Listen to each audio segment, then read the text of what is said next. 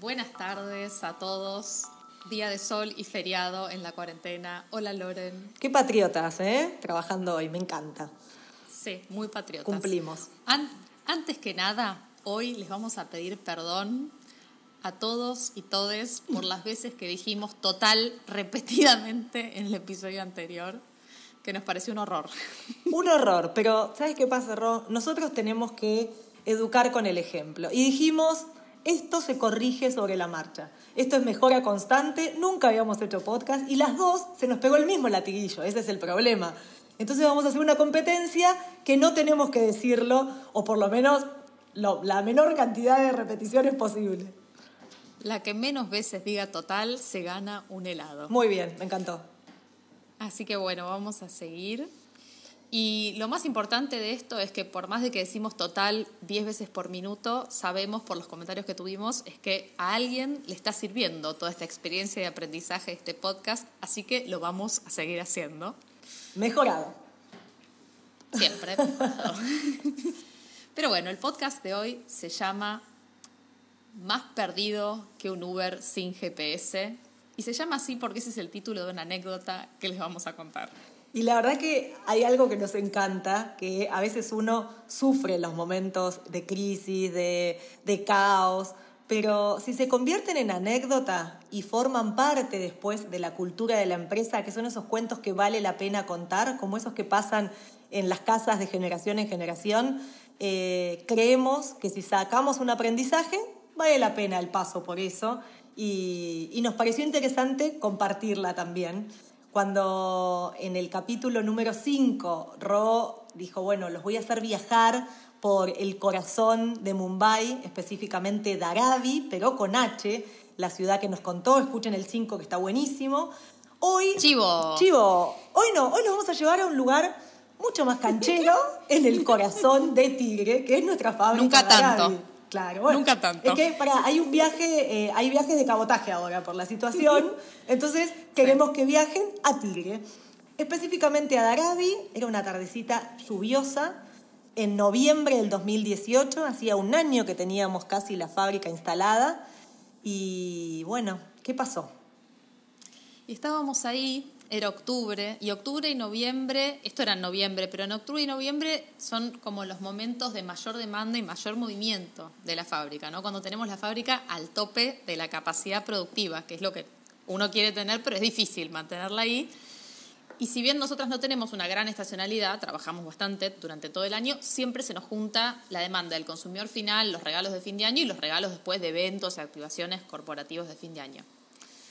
Bueno, en ese momento estábamos con seis grandes clientes en producción. A la mayoría de esas producciones llegábamos con lo justo, pero siempre logrando y poniéndonos el objetivo bien claro de entregar en tiempo y forma, que es lo que hacemos en Darabi. Pero las cosas no parecían estar saliendo del todo bien con un cliente en particular que coincidentemente era quizás el más importante de los que teníamos en ese momento, un verdadero pez gordo, como Era un big fish complejo. Nos estaba complicando. Complejo. complejo. Bueno, estábamos haciendo mochilas. Ese era el producto que teníamos que hacer y eran mochilas que pensábamos que estaban embrujadas. No salía una bien, una, una queríamos que salga bien. Era difícil conseguir la tela, era difícil la costura, el logo tenía que quedar perfecto porque era una marca importante. Al principio cuando arrancamos no encontramos los moldes, era un modelo medio viejo, así que no encontrábamos los moldes, así que todo fue desde el momento inicial complejo. Y bueno, como siempre decimos, no era una papa ese producto. No, además, eh, el nivel de complejidad de, de esta catástrofe tenía como pasos en los cuales, como nada salía bien, el comienzo fue caótico, como dice Ro, además de no encontrar rápidamente los moldes, cuando los encontramos, el molde constaba de nueve piezas, pero nos olvidamos de mandar una corte. Entonces nos llegó todo el corte con ocho piezas. Ya, imagínense que partiendo mal de ahí, no se podían mandar a coser, se retrasaba todo.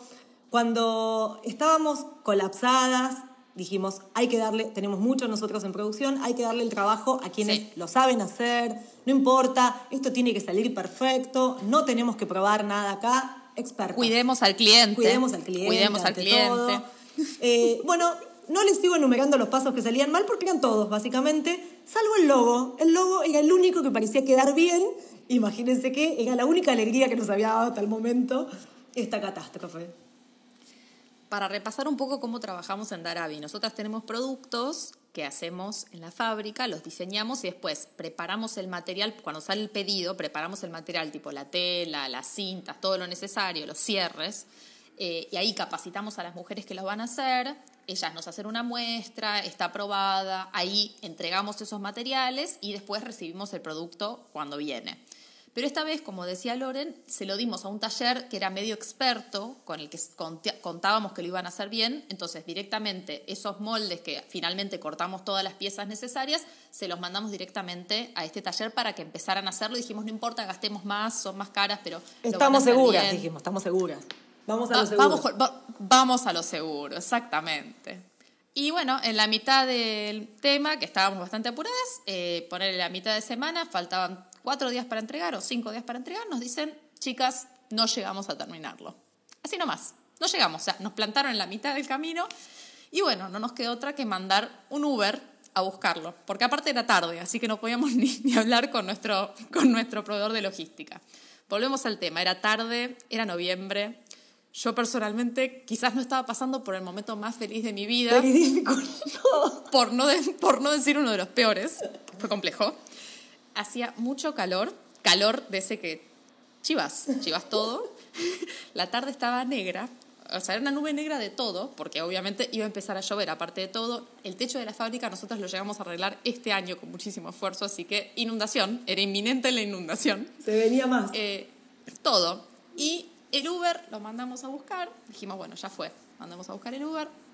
Y el señor, que tenía toda nuestra entrega, que estábamos confianza ciega con el Uber, este señor que no conocíamos, era colombiano, Loren, ¿de dónde era? No sé, pero había llegado a Argentina hacía muy poquito tiempo y no conocía nada, nada, nada. Hace muy poco tiempo que este señor estaba manejando, entonces estaba perdidísimo, saliendo de Capital, del taller de estas chicas, a traernos las cosas y pasaban las horas y el tipo no llegaba y Manuela ya no sabía en qué idioma decirnos que el tipo no, no llegaba. O sea, nueve de la noche en la fábrica.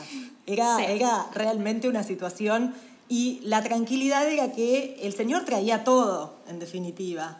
Pero, la tranquilidad o, el miedo, porque tenía toda la entrega ahí. claro, pero estábamos tranquilas que la entrega venía ahí. Y más o menos. Sí, venía a la mitad de la entrega. Si llega, eh, claramente costó que llegara, mucho costó, o sea, eh, guiándolo, claramente no tenía GPS, así que lo estábamos guiando de palabra de a dos o tres. Era complicado cuando logramos que esté en, en el portón y dijo, está en la puerta de Castelli fue como... ¿Ustedes uh. entienden la complejidad de un Uber al que no le anda el GPS? o sea, es complicado. Bueno, llega. Llega y ¿qué pasa, Loren, cuando llega? No, llega y bueno, dijimos, ya está, como que fue un poquito de alivio. Pero ¿qué pasó? Empezamos a abrir y el caos, claro, y el caos era eh, mayor aún, porque no había una mochila igual, no había una terminada ni siquiera, o sea, estaban en proceso todas. Una tenía... Distintas partes del proceso. Claro, no, obviamente. Y eran, eran eh, creaciones libres. Todas tenían algo diferente. O sea, eso era arte. ¿Se acuerdan cuando hablábamos? Claro. Cuando hablábamos de arte o de procesos, bueno, acá estaba todo el arte. No había un proceso respetado. Eh, pero fue un momento de nervios, no lo podemos hicimos? negar. ¿Qué hicimos en ese momento? Eh, un momento en el cual nos mirábamos todos y sabíamos que teníamos que entregar el lunes. Pero después de toda esa situación, nos dábamos cuenta que había algo revelador ahí. Entonces nos dio como una cierta tranquilidad a pesar de la catástrofe. Sí, a ver, lo revelador fue que nos empezamos a reír y dijimos, de esta tenemos que salir y que lo revelador era que estábamos todas allá adentro, porque en el momento de que el Uber se empezó a perder y ya nos empezábamos a reír porque no podía ser peor la situación y que llovía y todo, estábamos todas alrededor de la mesa viendo cómo lo íbamos a resolver pedimos helado, nos quedamos ahí, era tarde, pero no nos importó. Así que todos esos procesos que se vuelven muy difíciles de llevar eh, sin un equipo es imposible. Como bien dicen, en la cancha se ven los pingos. Nosotras siempre decimos que cuando las papas queman está el equipo, porque en esos momentos se ve. Y de, de, paso agrego que muchas veces nos había pasado, nosotros les contamos que cuando nos conocimos las dos llevábamos adelante un proyecto propio. Yo lo llevaba con Nati, vos lo llevabas con tu socio, Y muchas veces uno, eh, en mi caso éramos dos, pero se siente solo. O sea, la sensación de pasar estas crisis solo, ya las habíamos vivido. O sea, que de eso ya estábamos acostumbradas. Entonces con Ro nos miramos y nos reímos, pero con una complicidad de decir, no estamos solas, o sea, nosotras estamos liderando esto, pero atrás había un equipazo, todas aportaban ideas, llamo a las costureras, hacemos esto, o sea, había toma de decisión colaborativa y eso no nos había pasado nunca. Entonces, eh, lo que queremos dejarle claro en este momento es que cuando hay equipo, todas esas problemáticas son mucho más simples, pero ese equipo hay que liderarlo. Y, también pensamos en qué aprendizaje podemos dejar de acá, más allá de que el equipo funcionaba y para nosotros era clave salir de ese momento, es que nos gustaría hablar de liderazgo femenino, de por qué nosotros nos diferenciamos, de qué, de qué forma lideramos y, y justamente en proyectos que tienen que ver con impacto social, ambiental, con ese compromiso, empezamos a analizar e investigar en diferentes fuentes de que las mujeres, la presencia de, las mujeres en estos equipos conlleva a ese mayor compromiso. Y también es un estilo de liderazgo más participativo, que era lo que necesitábamos en ese momento. Así que queremos dejarle esos aportes. ¿Qué es lo que podemos sumar nosotras? Arrancando por los aportes, lo primero que creo que una mujer puede aportar a un equipo es la diversidad, porque creemos que cuanto más diversos hay más miradas y hay más formas también para que ese equipo sepa adaptarse a distintas circunstancias. Y cuando hablamos de mujeres hablamos de todo tipo y todo el espectro, eh, pero mientras más diversos nos parece que mejores terminan siendo los equipos. Después el segundo punto sería la influencia de las mujeres, o sea, en un equipo, refleja siempre mayor motivación y mejores resultados. Como que estamos más encima de las cosas. A veces nos pasa eso como mujeres que estamos como mirando todo. Y está bueno hablar, o sea, Ro, que los resultados muchas veces tienen que ver con resultados económicos. Si un equipo funciona bien, en este caso nosotros, a pesar de ese caos, podemos cumplir con el trabajo, logramos que el equipo se pusiera en marcha y encontrábamos soluciones alternativas para pensar fuera de esa caja que era una problemática total, también lleva resultados económicos, porque de hecho este Big Fish nos, nos, siguió comprando y todo esto que le estamos contando no se lo enteró y estaba contento con mochilas y lonas, que las lonas salían bien. El problema eran las mochilas. El producto embrujado era mochilas, digamos. Sí. Em, bueno, después también las mujeres somos más conciliadoras, entonces también hay un incremento en las medidas de conciliación y de escucha y empatía ¿no? con los trabajos colaborativos. Hablando de esto que, que vos decías recién, Loren, em, por ejemplo, en, nuestro caso en Darabi, nosotras trabajamos con una red de mujeres externas en la fábrica que todas vienen con su cuento, todas vienen con su vida, con sus historias, y sus vidas son muchas veces muy complicadas, más de lo que podríamos contar en este podcast. Y nuestro trabajo muchas veces es acompañar y escuchar. Y eso creo que lo hacemos muy bien porque también compartimos eso. Como que Darabi siempre es un espacio en donde viene la comunidad esta con la que trabajamos y se sienten como en casa, porque pueden compartir nuestros problemas. Y no voy a dar más tema, pero la verdad que ese día, que fue en un momento muy complejo de mi vida, también a mí como que me, Darabi me resultó un lugar en donde yo sabía que iban a poder bancarme, pasar ese momento, porque también me entendían por qué éramos mujeres, como que había algo mucho de, escucha y empatía. De sentirse acompañado, totalmente, sí. Sí, que tiene que ver mucho con la forma de ser de las mujeres y que lo transmiten en uno de estos equipos. Después el cuarto punto, em, creo que las mujeres agregamos un pensamiento sistémico, ¿no? como no solo en el negocio y los resultados, sino también en el impacto en el entorno, esta mirada holística que tenemos las mujeres, que bueno, que da, siempre es desarrollo para, para, para, esos, para esos lugares, para esa comunidad, para esas familias. Nosotros siempre hablamos del impacto en, en las familias de las costureras con las que trabajamos, porque sabemos todas estas medidas que hablan de cómo las mujeres reinvierten y cómo reinvierten no solo plata, sino el tiempo en sus familias y que tenemos como sensibilidades distintas respecto a la de los hombres, que también trascienden en otros aspectos. De los cuales también tenemos que aprender. O sea, creo que este es un aprendizaje eh, mutuo en un punto. Eh, cada uno cuenta con determinadas eh, vertientes o líneas de personalidad que nosotros tenemos que aprender también, como siempre decimos, a hacer negocios, a plantarnos sobre un negocio, a visibilizarlo, a que no nos dé vergüenza que ganamos dinero y que nos va bien, y, está bueno también mostrar eso, y es un aprendizaje mutuo, pero hoy les estamos hablando de la mirada que aportamos nosotros y, y cómo podemos destacar en un equipo. Y cómo, como quinto punto, cómo las mujeres en esas comunidades se han convertido en los principales instrumentos de empoderamiento de otras mujeres, ¿no? mujeres en compañías de base o en este tipo de organizaciones más de base, siempre son mujeres las que terminan liderando eh, ese empoderamiento y esas comunidades de otras mujeres. Y por eso, Ro, me gusta siempre pensar que tal vez alguien nos está escuchando y recién está arrancando con el proyecto y dice, yo, pero yo no tengo ni a quién liderar, estoy re sola, o sea, estoy... Pero entiendan que esas decisiones de estas nuevas emprendedoras tienen un mayor impacto y van a influenciar a otras actividades y a otras empresas de corte clásico, las, las empresas que venían trabajando con un solo objetivo, que era el económico. Bueno, claramente, tanto las empresas B, que sería como eh, a dónde podés llegar cuando terminás una certificación, pero antes de pensar en una certificación, pensar en tener eso en la base y en la esencia, vamos a ser más necesarias las mujeres en ese tipo de, empresas. Y si están fundando ustedes una, traten de pensarlo desde ese lugar, de hacer la diferencia desde ese lugar, porque todas las interrelaciones que tengan van a poder usar estas ventajas que les decía Ro. Y ahora, ¿qué es ventajas, desafíos? Otra cosa, eso estuvo, estuvo bueno pensar en, contamos con esto, pero con esto solo nos tenemos que quedar. No, o sea, indiscutiblemente tenemos un lugar como ganado, pero también tenemos un montón de desafíos. Y podemos quedarnos hablando, no sé, dos podcasts más de los desafíos que tenemos, pero quisimos simplificarlos en esto. Uno de los más grandes es que el liderazgo femenino eh, existe, pero no tiene por ahí una influencia palpable en los equipos directivos cuando ya se llega a otros niveles. O sea, no vemos equipos directivos mixtos realmente formados con esa estructura de cabeza para que sean, para que aporten todas estas miradas. Es como que sentimos que estamos hipercapacitadas, si uno va a las universidades, a nivel académico, siempre somos más las mujeres, a nivel de habilidades blandas que están tan de moda hoy en día y que tiene que ver con empatía, con adaptarse al otro, con un montón de cuestiones, también estamos muy capacitadas y sabemos y tenemos esas herramientas.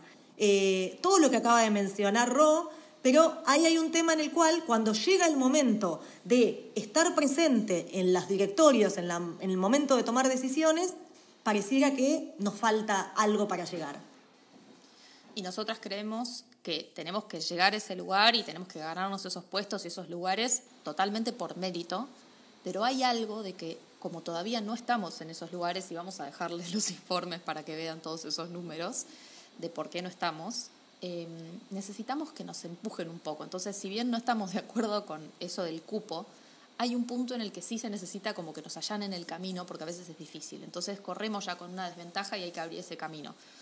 Em, y también hay otra cosa que yo la tengo muy en cuenta siempre como cuando hablo del empoderamiento femenino y de estas cuestiones, estoy muy de acuerdo también con la mirada de que muchas veces eh, la mujer no es la que levanta la mano para estar y participar de esos lugares. Yo muchas veces hablábamos, Loren, de que yo decía que estoy harta de ver mesas de negocios de hombres, porque no hay lo mismo tanto de mujeres.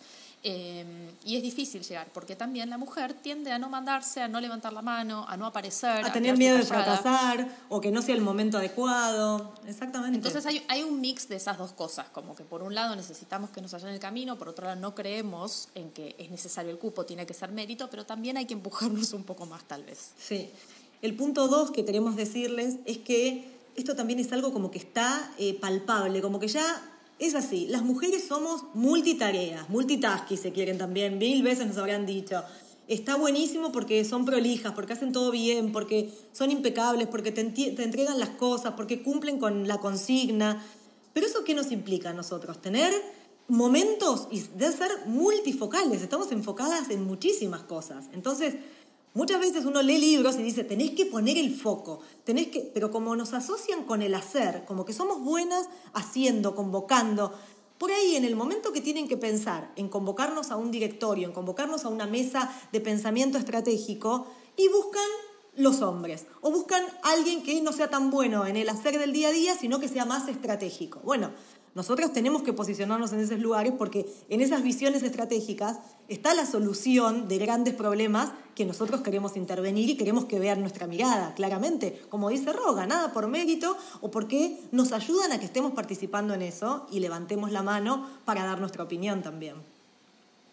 Nosotras tratamos de generar esos espacios y hacemos estas reuniones que decimos que son de holding, cuando nos juntamos con Papa de Arabian Plastify y damos como un espacio que lo hacemos, no sé, regularmente cada mes para charlar un poco todos los temas, pero que sean reuniones y charlas que sean más estratégicas, pero aparte también generamos a veces días enteros en los que nos vamos a algún lugar o nos pasamos una tarde entera con la obligación de pensar en estrategia, por, para generar ese hábito de pensarlo, de darles espacio y darles el lugar. Es, es complejo, pero es una práctica que está buena para, es como un ejercicio, es como un hábito bueno. Porque si no, enseguida somos las que levantamos la mano para decir, yo te lo termino, yo te lo hago, sí, yo te déjamelo a mí, yo lo entrego. Pero, pero eso nos quita tiempo para el otro pensamiento, que es clave. Entonces, es como que hay que hacer un doble juego y creo que también eh, son cosas que tenemos aprendidas culturalmente hace muchos años y que hoy tenemos que tratar de ubicarnos en ese, en ese otro rol. Em, Perdón, sí. la última cosa que voy a decir. La última vez que fuimos a este lugar, que estaban todos los hombres jugando al golf y nosotras decíamos, ¿por qué nosotras no podemos jugar al golf? Claro, claro. Y yo dije, hay que empezar a hacer alguna actividad donde hagamos negocios. O sea, es verdad, es verdad. Me había olvidado, me había olvidado. Em, bueno, el último punto eh, que les queremos contar, que nos parece que es un desafío, y yo tal vez lo traje a este punto pensando en mi hija, yo tengo una hija de 20 años, y todo el tiempo siento que les tengo que estar contando eh, cosas que ya hicimos. O sea, esa sensación de, no importa en el lugar que estás hoy, podés ser mamá, mentora, jefa, empleada, empresaria, funcionaria, desde ese lugar que estás, hay otras mujeres que te están mirando. Si vos estás liderando un equipo, tenés que liderar con esta conciencia de que hay muchas cosas ganadas, que no vale la pena enfrentarse, que no tiene sentido decir nosotras solas podemos, dejar, no necesitamos a nadie. O sea, hay un montón de cuestiones ganadas que las generaciones que vienen deben tener esos escalones aprendidos para que no se vuelvan a chocar con las mismas cosas y que partan a partir de ese escalón. Sí, tienen que partir de ahí y hay, hay, distintas cosas que se pueden hacer y que ya tenemos ganadas, como, como decía Loren, para recordarlas, ¿no? O sea, estar en ese lugar, cuando estás en ese lugar, contratar mujeres, empoderar mujeres, armar equipos lo más diversos posibles, eh, mentorearlos, acompañarlos. alguno, en algún otro capítulo me imagino que vamos a hablar de lo que es el mentoreo y la importancia como de acompañar a un emprendedor, eh, a una emprendedora y darle ese espacio, pero es la importancia también de mostrarle, mira, yo, cuando yo ya llegué, dar ese tiempo para que los otros también lo puedan entender y allanar ese camino, no siempre hablamos de eso. Y ponerse, Ro, algo que está buenísimo, eso de ponerse contenta cuando otra mujer le va bien, cuando logra, logra pasar un montón de, de, cuestiones y está hoy, no sé, en un organismo internacional tratando de meter temas por ahí en agenda que son difíciles que entren si no hay una mirada con esta sensibilidad. Tal vez no por mal, sino porque no lo sienten, o sea, de verdad, no lo, ni lo vieron, ni se lo imaginaron que se podía solucionar eso. No, totalmente. Lo dije una vez. Voy a pagar el helado. casi el que pago el helado. El mente te salva. Salve. Lo otro que vamos a decir es usar esa empatía y la sensibilidad, que eso es también una, algo ganado que tenemos y que ya lo tenemos medio incorporado, para escuchar esas problemáticas de otras mujeres y grupos menos escuchados, que es un poco lo que contábamos de nuestra experiencia de la fábrica y que se extiende a otros ámbitos claramente. Y en esto de pensar que nosotras, o sea, ya aprendimos todas estas cosas, ya transitamos por todos estos lugares, dejémoselo a las generaciones que, vienen, como muy bien decías vos, con una especie de código abierto que, usan los programadores y que lo dejan como ya abierto ah, me copó, para que el que viene lo, mejore. Está buenísimo. La idea es esa, mm. como ponernos contentas porque alguien lo hizo, aprender de eso y seguir adelante. Y entender que esto es para, o sea, es, es para que todos formemos parte de esta situación, no es para, como decías vos, no es que somos mejores, es cómo podemos hacer que entre todos seamos mejores. Me encantó. Bueno, buenísimo. El, desafío, digamos, está, está planteado. Eh, creo que lo que nos importaba hoy era hacer un aporte desde este lugar, desde cómo nos vemos nosotras trabajando hoy en el mercado laboral como mujeres, todo lo que hemos ganado, pero a la vez todos los desafíos que tenemos y, siempre hablarles desde un lugar de experiencia, pero también de cosas que sabemos que están sucediendo y es un poco unir toda esa información para ofrecérselas y desde ya seguro cuando lo escuchen tal vez hay aportes que nos pueden hacer, cuestiones que podemos mejorar y, y construirlo esto entre todos. Como dijo Ro, me encantó la idea de un código abierto de aprendizajes para que a otros les sea más simple, para que el startup de otras mujeres sea más simple.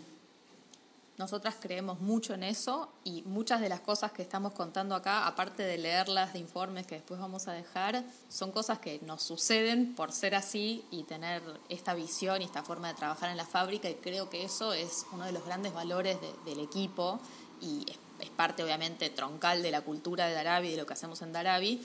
Por eso lo contamos y lo abrimos para que lo vean y lo tengan en cuenta ustedes también y lo apliquen en los equipos que puedan porque creo que da buenos resultados. Me encanta y sobre todo para los momentos de caos. Como cierre les queremos dejar una conclusión que partiendo de la base, digamos que la actividad empresarial es un camino hacia la autorrealización y la contribución a la sociedad, la participación de mujeres en esos procesos es clave, es clave para la economía familiar, para la economía regional, para la economía de un país. O sea, si no lo quieren ver solamente por, por lo que tiene que ver con lo social y con esta cuestión, eh, también aportamos a las economías familiares y regionales y podemos construir un país que sea un poquito más igualitario en todas estas cuestiones y que, que involucre o que dé oportunidades a quienes no las tienen y creo que es el momento adecuado para reconstruir ese, ese país que, no sé, creo que todas queremos ver funcionando mejor. Sí, es así. Bueno, vamos llegando al final y... Solo quiero decirte, Rocío, que hicimos una apuesta. Ella dijo que lo hacíamos en 35 minutos y yo dije en 28. Y vamos 26. Así que yo necesito que en dos minutos me vendas el capítulo anterior y gano. Voy a alargar la descripción del capítulo que viene. Vamos a ir muy lentamente, cerrando los ojos. Piensen en algo. No, no, la próxima vez vamos a hablar de vender pero vamos a hablar de vender desde el propósito. ¿Nada más? ¿No me querés ganar? No, no, yo voy a sumar un poquito más porque tengo que llegar a los 28. ¿Saben lo que les voy a sumar? Que hay algo importante que nosotros lo que queremos es darle nuestras recetas, pero no refritadas de los libros de marketing, no lo que vienen escuchando, sino tratar de ver cómo esa propuesta de valor que generamos con impacto se venda a través del propósito para generar que el modelo sea rentable. En el punto este modelo tiene que ser rentable, si no, como decimos, es una ONG. O sea, no, nosotros tenemos fin de lucro, pero ¿cómo hacer para vender y todas las trampitas, eh, los tips que podemos lograr para generar relaciones comerciales duraderas, pero sin libros de marketing? Y llegando al minuto número 28, nos vamos a despedir. Yo le voy a tener que mandar un helado por globo a Lorena. Así es. Y bueno, la semana que viene les contaremos un poco más entonces de esto que es la venta y el propósito que va en contra de muchas corrientes de marketing. Bueno, y gracias por estar del otro lado y por todos los mensajes hermosos que recibimos. Así que acá los dejamos lo último que vamos a decirles es que, como siempre, vamos a dejar toda la información en nuestro blog de papastudio.co barra podcast. Ahí van a encontrar toda la información del episodio de hoy, con los links y todos los gráficos, todo, todo, todo. La foto macabra. comiendo el helado, la foto macabra comiendo el helado eh, y todo lo que quieran. Así lo pueden seguir allá y tener ese contenido por si lo quieren ver ustedes también. Chau, chau. Chao.